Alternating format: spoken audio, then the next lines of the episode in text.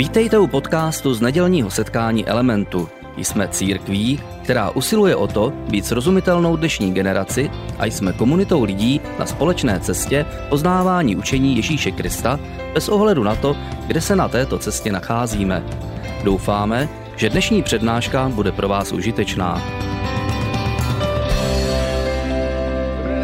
Ráno, já vás vítám v Elementu, že jsem rád, že jste dneska ráno dorazili, ať jste domácí nebo hosté, věřící nebo nevěřící nebo cokoliv mezi tím. Element je místo pro kohokoliv v jakémkoliv bodě jeho cesty víry. Já se jmenuji Martin Vojáček a jsem hrozně rád, že tady dneska ráno můžu být s vámi, protože, jak už říkala minulý týden moje žena Jacqueline, my posledního tři čtvrtě roku sloužíme v Kambodži jako misionáři a element nám skutečně chybí. A právě v Kambodži já bych dneska ráno rád začal, protože to je místo, kterým my teďka žijeme, které nás formuje a které i formovalo přemýšlení nad našimi dvěmi přednáškami. Na jednu stranu je to frustrující, když žijeme a pracujeme v kultuře, která je tak diametrálně odlišná od té naší, o které máme tendenci si myslet, že je ta jediná správná. Ale na druhou stranu nám to pomáhá nabourávat naše zajeté stereotypy a ukazuje úhly pohledu, ze kterých bychom se z Česka mohli na věci podívat jenom stěží. Jedna z velní, velkých kulturních odlišností, na kterou nikdy asi, se kterou se nikdy pravděpodobně nezžijem, je čas. Jak asi pravděpodobně víte, v Ázii a v Africe taky je čas velmi relativní pojem. Je to veličina, kterou nikdo úplně moc nectí a my se s tím nikdy nevidíme rady. Pro představu, když se s někým domluvíme, že k nám přijde na večeři třeba v pět hodin, tak se může úplně směle ukázat od 4 do 6, když to dobře jde. Když se to dobře daří. A u času si asi dokážete představit, jaké praktické nesnáze nám to přináší, ale je tam hodně dalších věcí, na které jsme objevovali, na které jsme přicházeli. A jedna z nich je, že v Ázii a Kambodži dávají mnohem větší důležitost vztahům, než my euroamerické kultuře, než v naší společnosti. A určitě řeknete, že pro vás jsou vztahy důležitý, já, pro mě taky, já bych neřekl opak, ale až v Kambodži jsem si uvědomil, že pro tuhle důležitost vztahu existuje ještě další meta. Abyste si to dokázali trošku představit, představte si, že se potřebujete přestěhovat, že si potřebujete pronajmout byt. Takže jdete za realitním makléřem a on vám řekne, že má k dispozici dva byty. Takže se na, na ně jdete podívat, jdete nejdřív na ten první a zjistíte, že je naprosto perfektní. Moderní vybavení, levnější, než jste poptávali, dokonce o místnost víc, než jste chtěli, na skvělé lokalitě. Hnedka vedle parku, kousek od práce, kousek to máte do školky s dětma, nebudete muset dojíždět a ještě pod barákem máte večerku. Perfektní.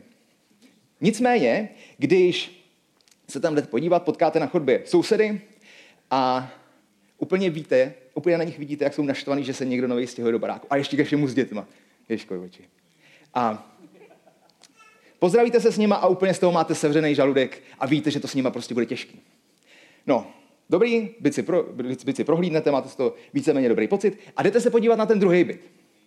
A to je přesně to, co byste čekali od realitního trhu. Cenovka líže vaši horní, vaši horní hranici budgetu, ne to nechává daleko za sebou. Místnosti je to sice 3 plus 1, kterou jste potkávali, nicméně budete muset hodně přemýšlet, abyste se tam vůbec nějak naskládali. A lokalita nenadchne neurazí. Je to daleko od vaší práce, daleko od školky, budete muset dojíždět, nicméně je to furt v městě, asi dobrý. Nicméně, když procházíte tou chodbou k tomu bytu, tak se zastavíte se sousedama a je to hrozně příjemný čas, hrozně příjemný zastavení, protože jsou milí. Dáte, dáte se s nima do řeči, zjistíte, že mají děti ve, stejně, ve stejném věku, jako máte děti vy. A řeknou, že se určitě musíte zastavit. V případě, že byste ten byt vzali, abyste si dali spolu kafe, seznámili se a třeba si někdy můžete pohlídat navzájem děti odcházíte a z toho rozhovoru máte hrozně skvělý pocit. No pro mě by to vlastně nebyla žádná otázka, jo, rozhodovat se mezi těma dvouma bytama. Úplně jasný. Moderní byt, v centru, za dobrou cenu, 4 plus jednička, tady vůbec není co řešit. Jo. A ty proti z baráku.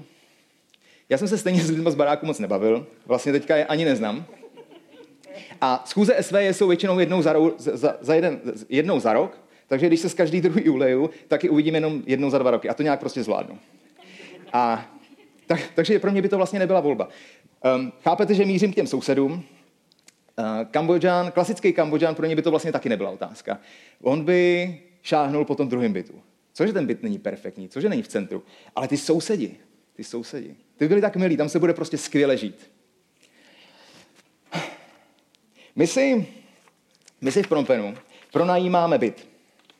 A s náma na patře je asi 12 bytů a my, když jdeme tou chodbou vlastně k tomu našemu bytu, tak vidíme do bytu ostatních sousedů, protože mají otevřené dveře. A tam to není jako, jako tady, že když vejdete k někomu do bytu, tak jste nejdřív v zádveří nebo v nějaký chodbičce, ale minimálně u nás v domě to je tak, že když vejdete do bytu, tak jste rovnou v obyváku z kuchyní. Takže my jdeme tou dlouhou chodbou, koukáme do těch otevřených dveří a většinou vidíme, jak tam v obyváku sedí spolu a něco baštějí a povídají si. A ty otevřené dveře tam mají kvůli tomu, aby sousedi věděli, že jsou doma a že ty sousedi se můžou kdykoliv zastavit na kus řeči. Zastavit se na jídlo, zastavit se prostě s nima si popovídat. A soukromí, to tam vlastně úplně se moc neřeší, protože pravděpodobně ty lidi vyrůstali s rodičema i všema sourozencema v jedné místnosti a pravděpodobně spali i v jedné post, v posteli.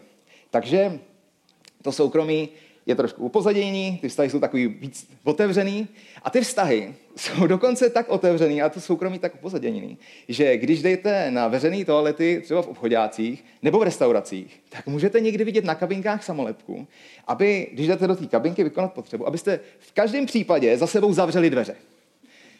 Dokážete si Dokážete si představit situaci, dokážete si představit vesmír, kdy musíte dát na dveře kabinky samolepku, aby lidi za sebou zavírali dveře?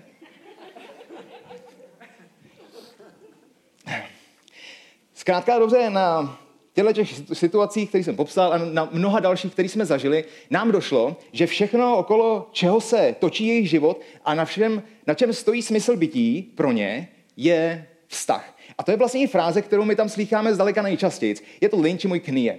Znamená to v překladu něco jako pobít spolu. To je naše takový východočeský pobít spolu. Přijď pobít. A nebo mít spolu pohodičku. To je takový volný překlad. My samozřejmě i v naší kultuře chápeme, že smysl života není práce, že to není postavení domu, ale že smysl života jsou vztahy. Když se zeptáte lidí na sklonku života, co by udělali jinak v tom životě, nebo čeho litujou, tak neuslyšíte věci typu tyjo, škoda, že jsem nestrávil víc času v kanceláři. Nebo teďka, když odcházím z tohohle světa, tak by se mi odcházelo mnohem líp, kdybych měl trošku víc peněz. Ale uslyšíte věci typu, mm, mrzí mě, že jsem se víc nevěnoval rodině, že jsem nestrávil víc času s dětma, že jsem, že jsem se třeba nevomluvil nějakému kamarádovi, kterýmu jsem kdysi ublížil. Na sklonku, na sklonku života jakoby vidíme, že, že vztahy jsou mnohem důležitější než, než cokoliv jiného. Představte si třeba, že jste v lanovce, která se s váma do tří minut utrhne, je mi to líto, upřímnou soustrast, je to tak? A máte možnost ještě někomu zavolat. Komu zavoláte? Zavoláte do kanceláře, že ten projekt, na kterým teďka pracujete, je celý uložený ve složce na ploše, ať ho dodělá Petr, protože u toho byl od začátku, ať to nedodělá šéf, protože o tom neví nic? Jasně, že ne. Protože právě zavoláte manželce, že ji milujete, zavoláte dětem, že vás mrzí, že jste spolu nemohli strávit víc času a dohnat třeba ty výlety, které jste měli naplánovaný, a nebo zavoláte tomu kamarádovi, s kterým jste se kdysi pohádali.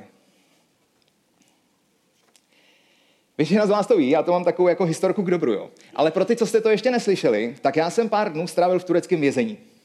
A vlastně to, vlastně to ani nebyl plnohodnotný kriminál, jo. byla to jenom vazebka a my jsme tam skončili s kamarádem za to, že jsme cestovali po Turecku s batohem a jednu noc jsme měli kde spát, byl to leden, zima jako na Sibiři a viděli jsme tam, viděli jsme tam stavbu, prostě opuštěná stavba, dva, tři měsíce to vypadalo, že tam nikdo nebyl takže tam zalezem. Tak jsme tam zalezli, našli jsme si místnost, kde jsme si říkali, že bude závětří a nebude sněžit. Vybali jsme si karimatky, spacáky, navlíkli jsme na sebe všechno, co jsme měli, protože říkám, byl leden. A najednou jsme viděli blikačky, slyšeli houkačky a v díře, kde se jednou měli objevit dveře, pět tureckých policistů. Ty nás sebrali, napakovali nás do, do Antonu a cestou jsme zjistili, že se jim úplně moc nezdá, že nějaký vagabundi jim skvotují, co jsme, což jsme nevěděli, v rozestavěný mešitě. Takže No, každopádně já mám zhruba představu, jaký to je být zavřený ve vězení. Jako lehkou, ale zhruba představu mám. A můžu vám říct, že jenom když si představím, že bych tam měl strávit 20 let, tak se mi úplně stahuje žaludek. A jako je to opravdu hrozná představa, už jenom teoretická. A víte, co je ještě horší, než být zavřený ve vězení? Horší, než být zavřený ve vězení, je být zavřený na samotce. Protože i když vztahy ve vězení nejsou něco, z čeho bychom si pravděpodobně sedli na zadek, tak furt to jsou vztahy a pro vězně je trest od toho být odstřižený.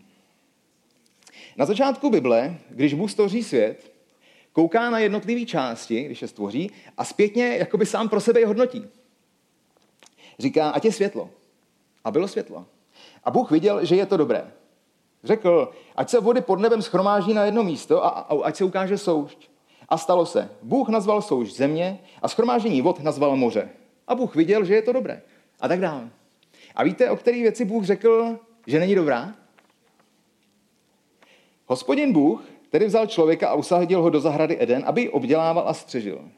Hospodin Bůh člověku přikázal, z každého stromu v zahradě můžeš svobodně jíst, kromě stromu poznání dobra i zla. Z toho nejes. Neboť v den, kdyby z něj jedl, jistě zemřeš. Hospodin Bůh také řekl, není dobré, aby byl člověk sám. Opatří mu rovnocenou oporu. Není dobré, aby byl člověk sám. První věc v Bibli, kterou Bůh hodnotí, že není dobrá. A my jsme si během různých karantén v posledních měsících ale tak mohli sami na sobě otestovat, že není dobré, aby byl člověk sám. A COVID taky víc rozčechrál ve veřejném prostoru téma epidemie samoty. Britský autor Johan Harry se chytl toho, že každý rok během jeho života stoupá ve Spojených státech, stejně jako v Evropě, eh, výskyt depresí a úzkostí. A o to se dostal ke zjištění, že jsme skutečně tou nejosamělejší společností, která kdy chodila po planetě Zemi.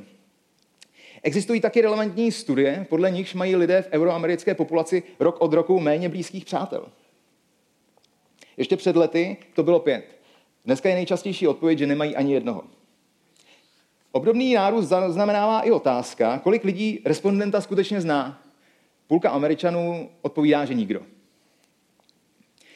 My víme, že není dobré, aby byl člověk sám. Ale proč je tak těžký podle toho žít? Proč je tak těžký si to uvědomovat? Protože vztahy, nebo aspoň mně se to zdá, jsou opravdu těžká disciplína. Jsou nevyspytatelný, jsou nepředvídatelný a potřebují neustálou investici. A notabene, my ještě bojujeme ve vztazích se svojí kulturou, která nám v tom úplně moc nepřidá. Jsme ve spojení s lidmi přes, celým, přes celý svět, ale není to vlastně až zase tak úplně vztah. Sdílíme posty, ale není to sdílení se. Instagram nám nevyhazuje oznámení typu řekněte lidem, jak se opravdu cítíte, nebo co se fakt, ale fakt děje ve vašem životě. Instagram nám vyhazuje oznámení a ukazuje nám nejlajkovanější příspěvky za poslední dobu, aby jsme byli schopni ty příspěvky napodobit a příště měli víc lajků. A nebo ještě třeba víc sledujících. Snad už jenom dobře, že tomu říkáme sledující a ne přátelé. Dáme jídlo. Perfektní služba. A od covidu vy už se ani nemusíte potkat s člověkem, který vám to jídlo veze. Protože tam přibyla fajfka bezkontaktního doručení. Já tomu rozumím. My jsme, my jsme to v covidu museli udělat, protože jsme museli se chránit navzájem a bylo to důležité, aby jsme mohli fungovat. Nicméně, já jsem i po covidu a karanténách měl vždycky chuť to tlačítko zakliknout, abych se nemusel potkat s tím, kdo mi to jídlo veze. A nejenom, že bojujeme s naší kulturou, ale bojujeme v těch vztazích i třeba s hříchama, které jsou součástí našich dnů, našich vztahů. A nemůže si to být nutně něco závažného, jako krádež nebo nevěra. Ale i třeba malé věci, které bychom neměli tendenci označit za hřích. Co třeba taková malá pomluva? Co vlastně pomluva? Že to není pomluva, protože to je pravda, a když by na to přišla, já mu to řeknu do očí. Takže to pomluva není. Nebo, nebo taková malá lež. Co lež? To je můj úhel pohledu. To není žádná lež. Slovo hřích neznamená zločin. Hřích to není ani boží trest za to, že Adam s Evou utrhli ovoce v ráji. Ale hřích v původním znění z titulky znamená minutí se cíle. Minutí se božího cíle, dobrýho božího cíle pro náš život. A Bůh, když hřešíme, není naštvaný kvůli tomu, že jsme si jenom dovolili překročit tu hranici, kterou nám tak svrchovaně určil. Vůbec ne. Bůh je Boha to mrzí, Bohu to je líto, jeho to ničí, protože vidí, že tím, že míme ten dobrý plán pro náš život, tak ničíme sami sebe. Ničíme lidi okolo nás, na kterých mu tolik záleží stejně jako na nás. A ničíme vztahy s lidmi okolo, okolo nás, které, jak už teďka víme, jsou tak hrozně důležitý. Dobrá zpráva, nicméně, je to, že pro Boha to vlastně není úplně překvapení. A já si myslím, že když už nás stvořil, tak potom věděl, že v tomto tématu nebudeme eh, mnohdy úplně přeborníci a trošku nám s tím pomohl. A jedna z věcí, jak podle mě nám s tím Bůh pomohl, je ta, že nás stvořil slabé a paradoxně závisle jednoho na druhém. Kdybych já byl Bohem, máme všichni hroznou kliku, že to tak není, nicméně, kdybych byl Bohem a stvořil bych, stvořil bych lidi, chtěl bych, aby byli prostě perfektní, aby to bylo dokonalý stvoření. Takže kdybych já vás stvořil, tak pravděpodobně se narodíte a během pár minut nebo hodin dorostete k dospělosti, abyste nebyli závislí na svých rodičích. Byli byste na všechno nadaný, všechno by vám šlo. Sport, hudba, byli byste schopní, postavili byste si barák, opravili byste si auto. Dost pravděpodobně byste třeba zvládli i menší chirurgický zákrok. Prostě snažil bych se, abyste byli prostě perfektní. A když se nad tím zamyslíte a jako bozy byste mohli udělat dokonalý stvoření, udělali byste to jinak. No, ale Bůh to jinak udělal.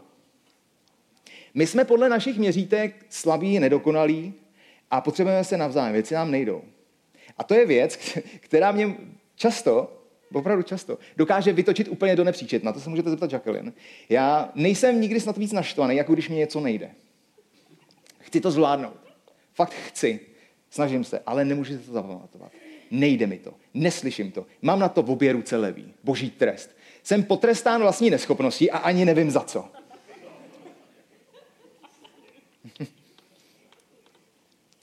Vraťme se ale k představě mě jako Boha.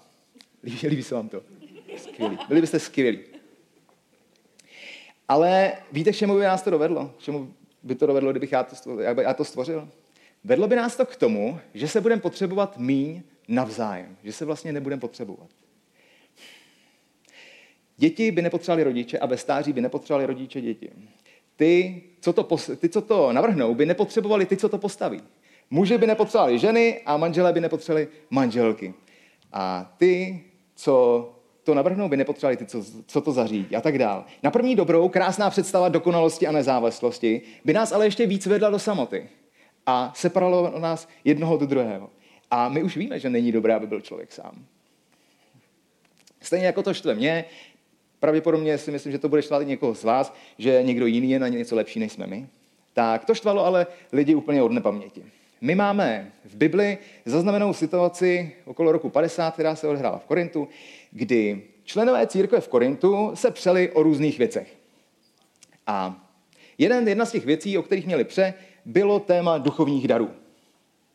Přeli se kvůli tomu, že každý dostal nějaký duchovní dar, ale jedny se zdály být trošku lepší než ty jiné a to bylo právě to místo tření. A my můžeme v Bibli o rozdělování duchovních darů číst to, že duch boží rozděluje duchovní dary, jak sám chce. Takže vlastně vidíme, že to je úplně stejný téma, jako s přirozenými talenty nebo se schopnostmi. I tady Bůh mohl dát všem všechny duchovní dary a já bych to vlastně udělal, protože já bych chtěl být dobrý Bůh. Ale on to neudělal. Je to vlastně úplně to samé, jako jenom trošku v církevní edici. A kdyby to udělal, tak to vede akorát k tomu, že církev v mně a členové v církvi se potřebují o trošku míň.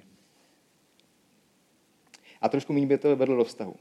Církev v Korintu založil apoštol Pavel a když se dozvídá o tom, co se děje vně církve, tak jim píše takový vytýkací dopis a nám se zachoval, my se ho můžeme přečíst v Novém zákoně a jmenuje se příznačně list korintským.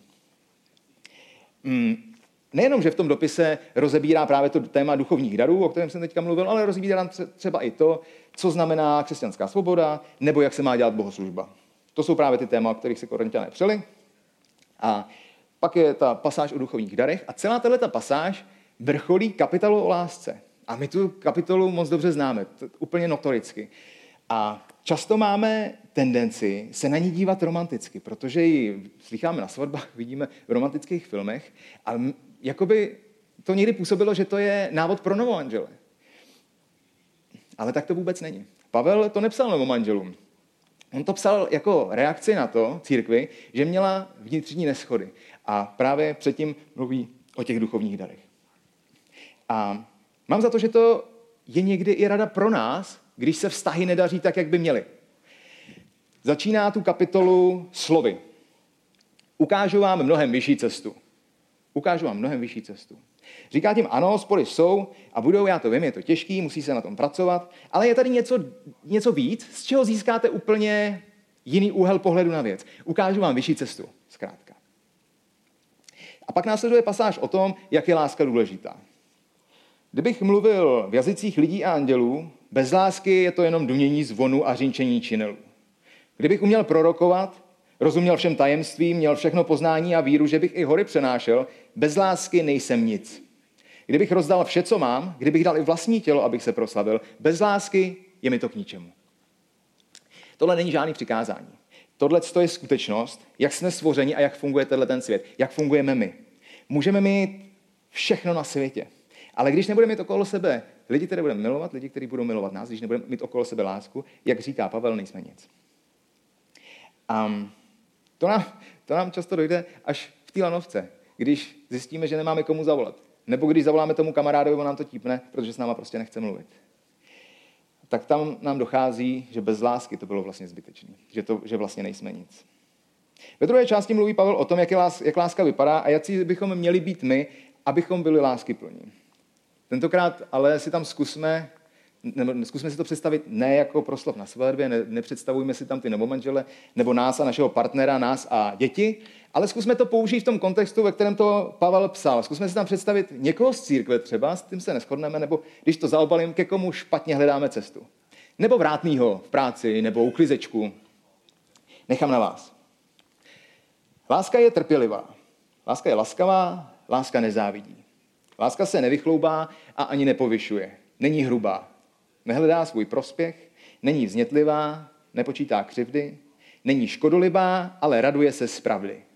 Všechno snáší, všemu věří, vždycky doufá a všechno vydrží. A Pavel pokračuje další částí a jako by chtěl ještě podtrhnout tu důležitost a říká, láska nikdy neskončí. Láska ta nikdy neskončí.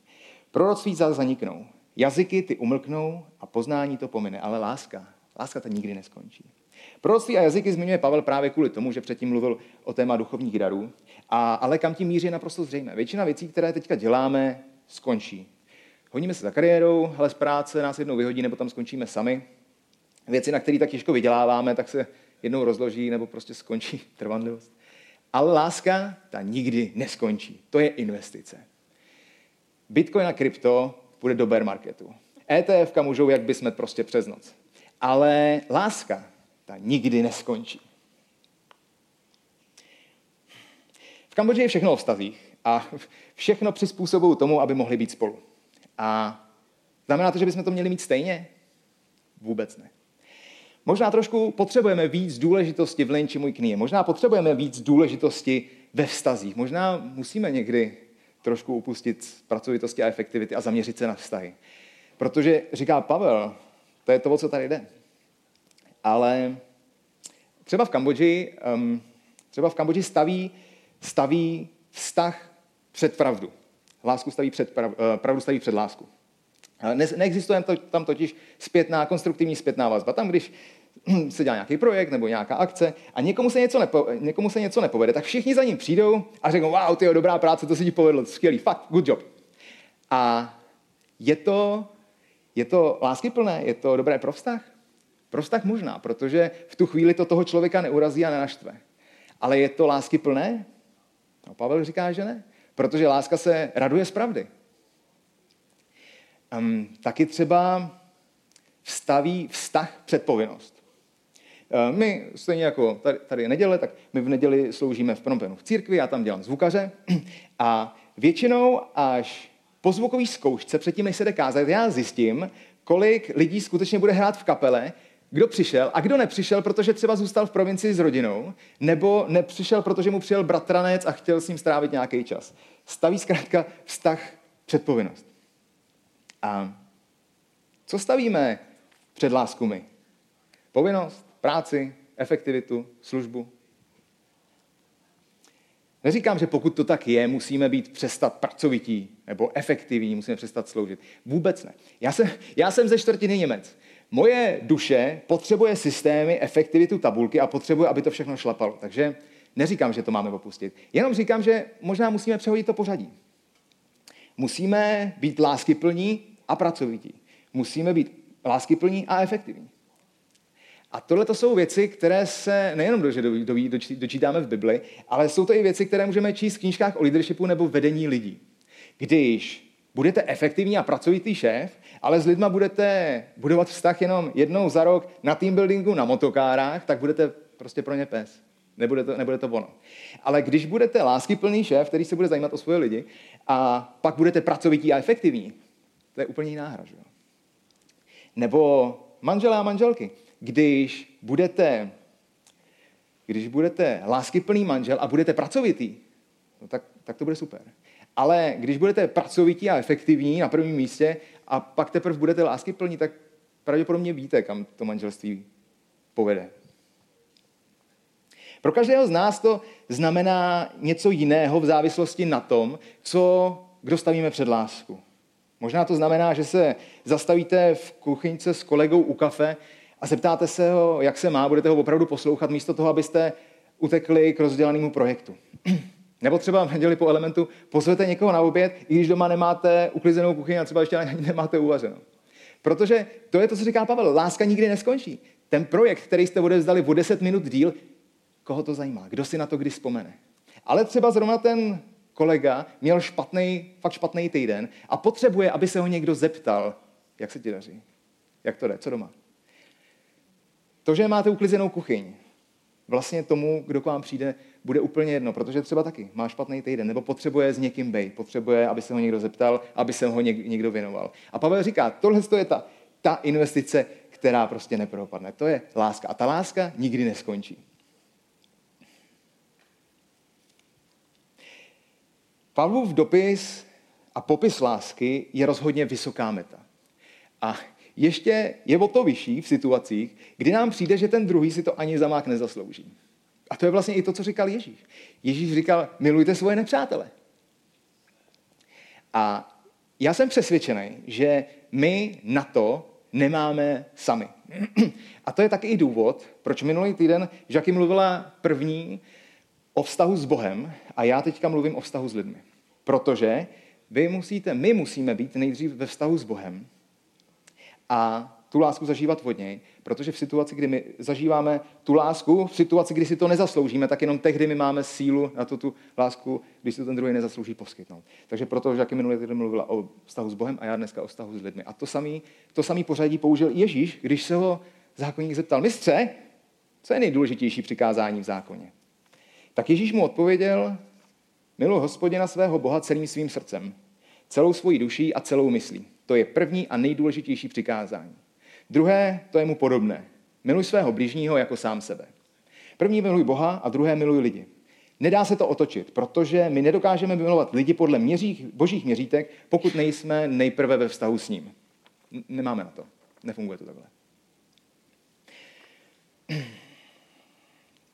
Příběhu o radikální lásce je v Bibli a v celé křesťanské historii nespočet. Já jsem ale v posledních dnech četl jeden konkrétní, o který bych se s váma rád, po, eh, rád podělil. Takže se můžete usadit a pozorně poslouchat. Je noc 27. ledna roku 1956. Před půlnocí zbudil mladého baptistického kazatele telefon. Zvedl ho a v něm uslyšel hlas. Tak poslyš, negře, už tě máme pokrk. Jestli do tří dnů nevypadneš z města, proženeme ti hlavou kulku a tvůj dům vyhodíme do povětří.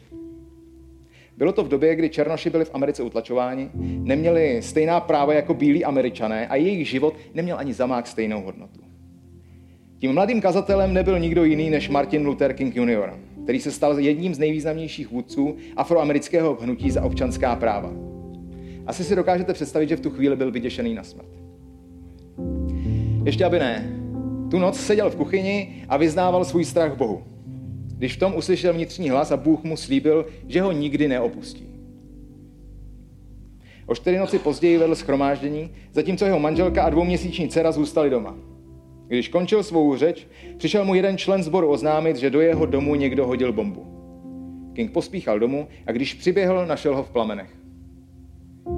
Přední část domu byla zničena a obklopovaly ho stovky rozzuřených černošských obyvatel a ze všech směrů přicházeli další a další. Běloští policisté se snažili udržet pořádek, ale Dav byl ozbrojen a připraven na odplatu. King našel svoji manželku a dceru nezraněné a pak si prorazil cestu davem k doutnající verandě. Pokynul davu, aby se utišil a připomněl těm, kteří přišli vést bitvu, že čím zachází, s tím také schází. Poté k úžasu zlostných černošských občanů a vyděšených bílých policistů klidně sdělil davu. Chci, abyste milovali svoje nepřátele. Prokazujte jim dobro. Milujte je a dávejte jim to najevo. V očích všech se zaleskly slzy, zbraně byly odloženy a zástup začal spontánně zpívat píseň Amazing Grace. Dost dobře to mohla být nejtemnější noc v historii Montgomery. Ale díky hlubokému vztahu s Bohem měl King sílu milovat i svoje největší nepřátele. Děkuji ti, Ježíš, že jsi nás stvořil ze vztahu a pro vztahy. A že díky tobě můžeme dosáhnout na takovou vysokou metu, jako je milovat okolo sebe, včetně našich největších nepřátel. Modlím se za nás všechny, abychom tě znali natolik, že dokážeme být láskyplní k lidem okolo nás a měli neustále na paměti, že to, o co tu jde, je láska, která nikdy neskončí. Amen.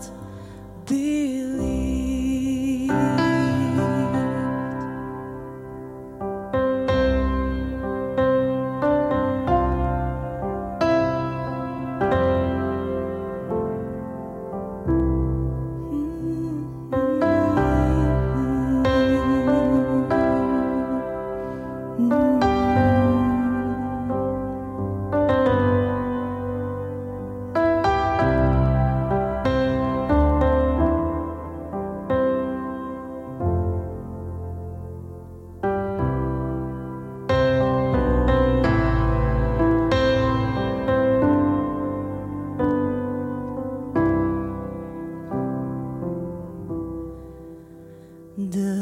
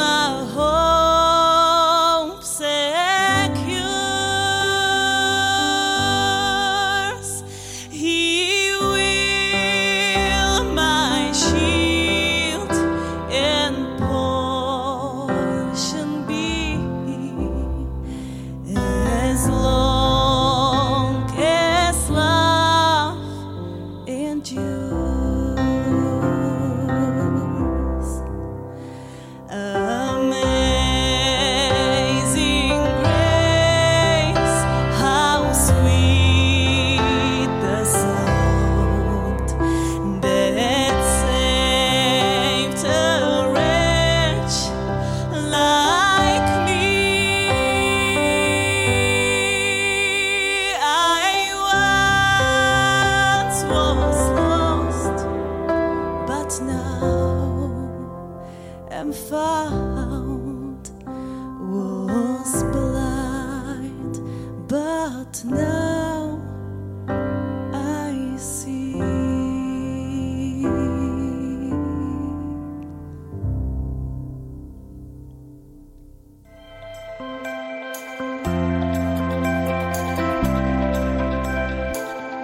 Děkujeme za poslech přednášky z nedělního setkání Elementu. Budeme rádi, když nás navštívíte také naživo, a to každou neděli od 10 hodin ráno v kině Biocentrál v Hradci Králové. Být na místě přináší větší zážitek, výbornou hudbu a přátelskou atmosféru. Více informací o našich aktivitách najdete na webu element.cx nebo na Facebooku Element Hradec. Těšíme se na vás.